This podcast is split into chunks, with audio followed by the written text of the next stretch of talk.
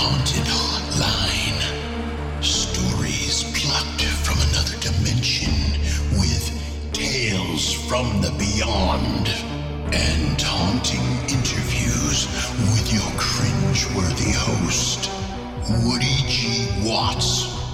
Welcome to Hill City Paranormal.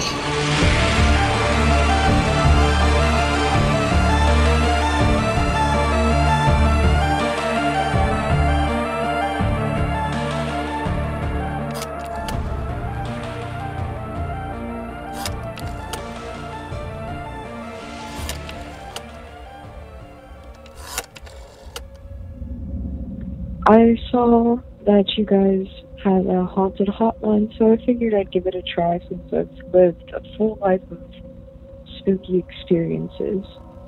Um, I come from a family that has this, I don't know how to describe it as either a gift or a curse. I know that sounds cheesy, but um, each generation, one of us gets the um, the second sight, if that makes sense. And um, I have it. So that basically means that one of us is able to see, speak to, or, you know, generally just like feel around when ghosts are near. And uh, I've been seeing ghosts ever since, ever since I can remember, and even before that, apparently. Um, from what my parents had said, but I wanted to tell you all about a reading on a house that I was doing. And I didn't know the people I was doing the reading for. I only knew them a day, and I had no idea about the house.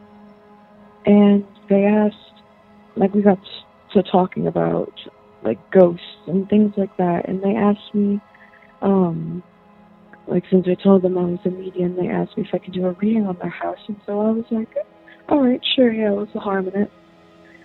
And so I'm doing the reading, and I mean, there's so there was so much there. It's hard to compact down to a small little story, but I'll tell you the thing that was most profound about it.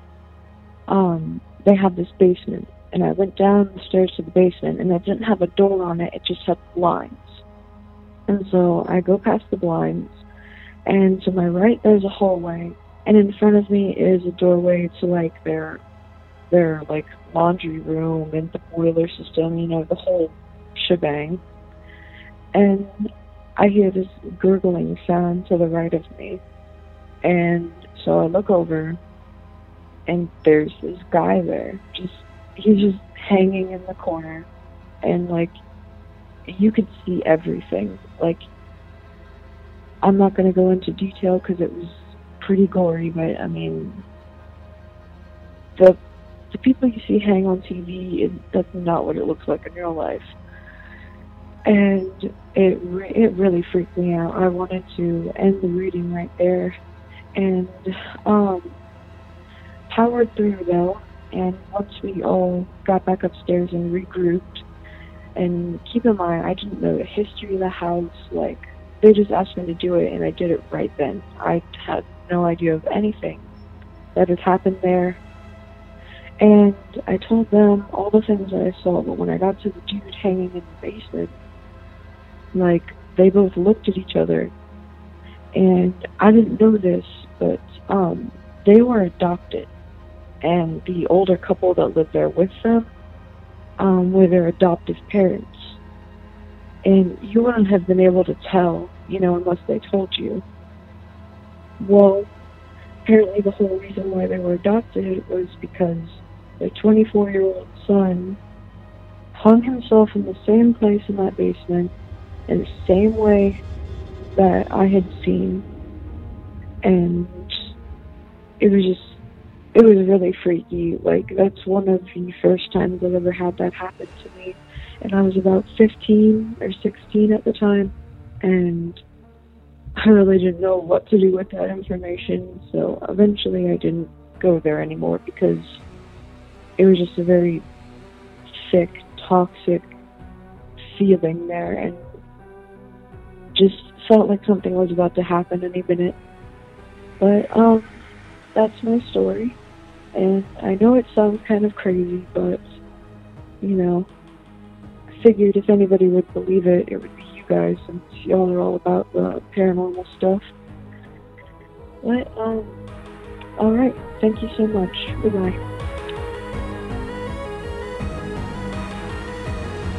Be sure to check out our website at hillcityparanormal.com and call our haunted hotline 701 Haunted or 701 428 6833 with your spooky tale. Thank you for listening to Hill City Paranormal.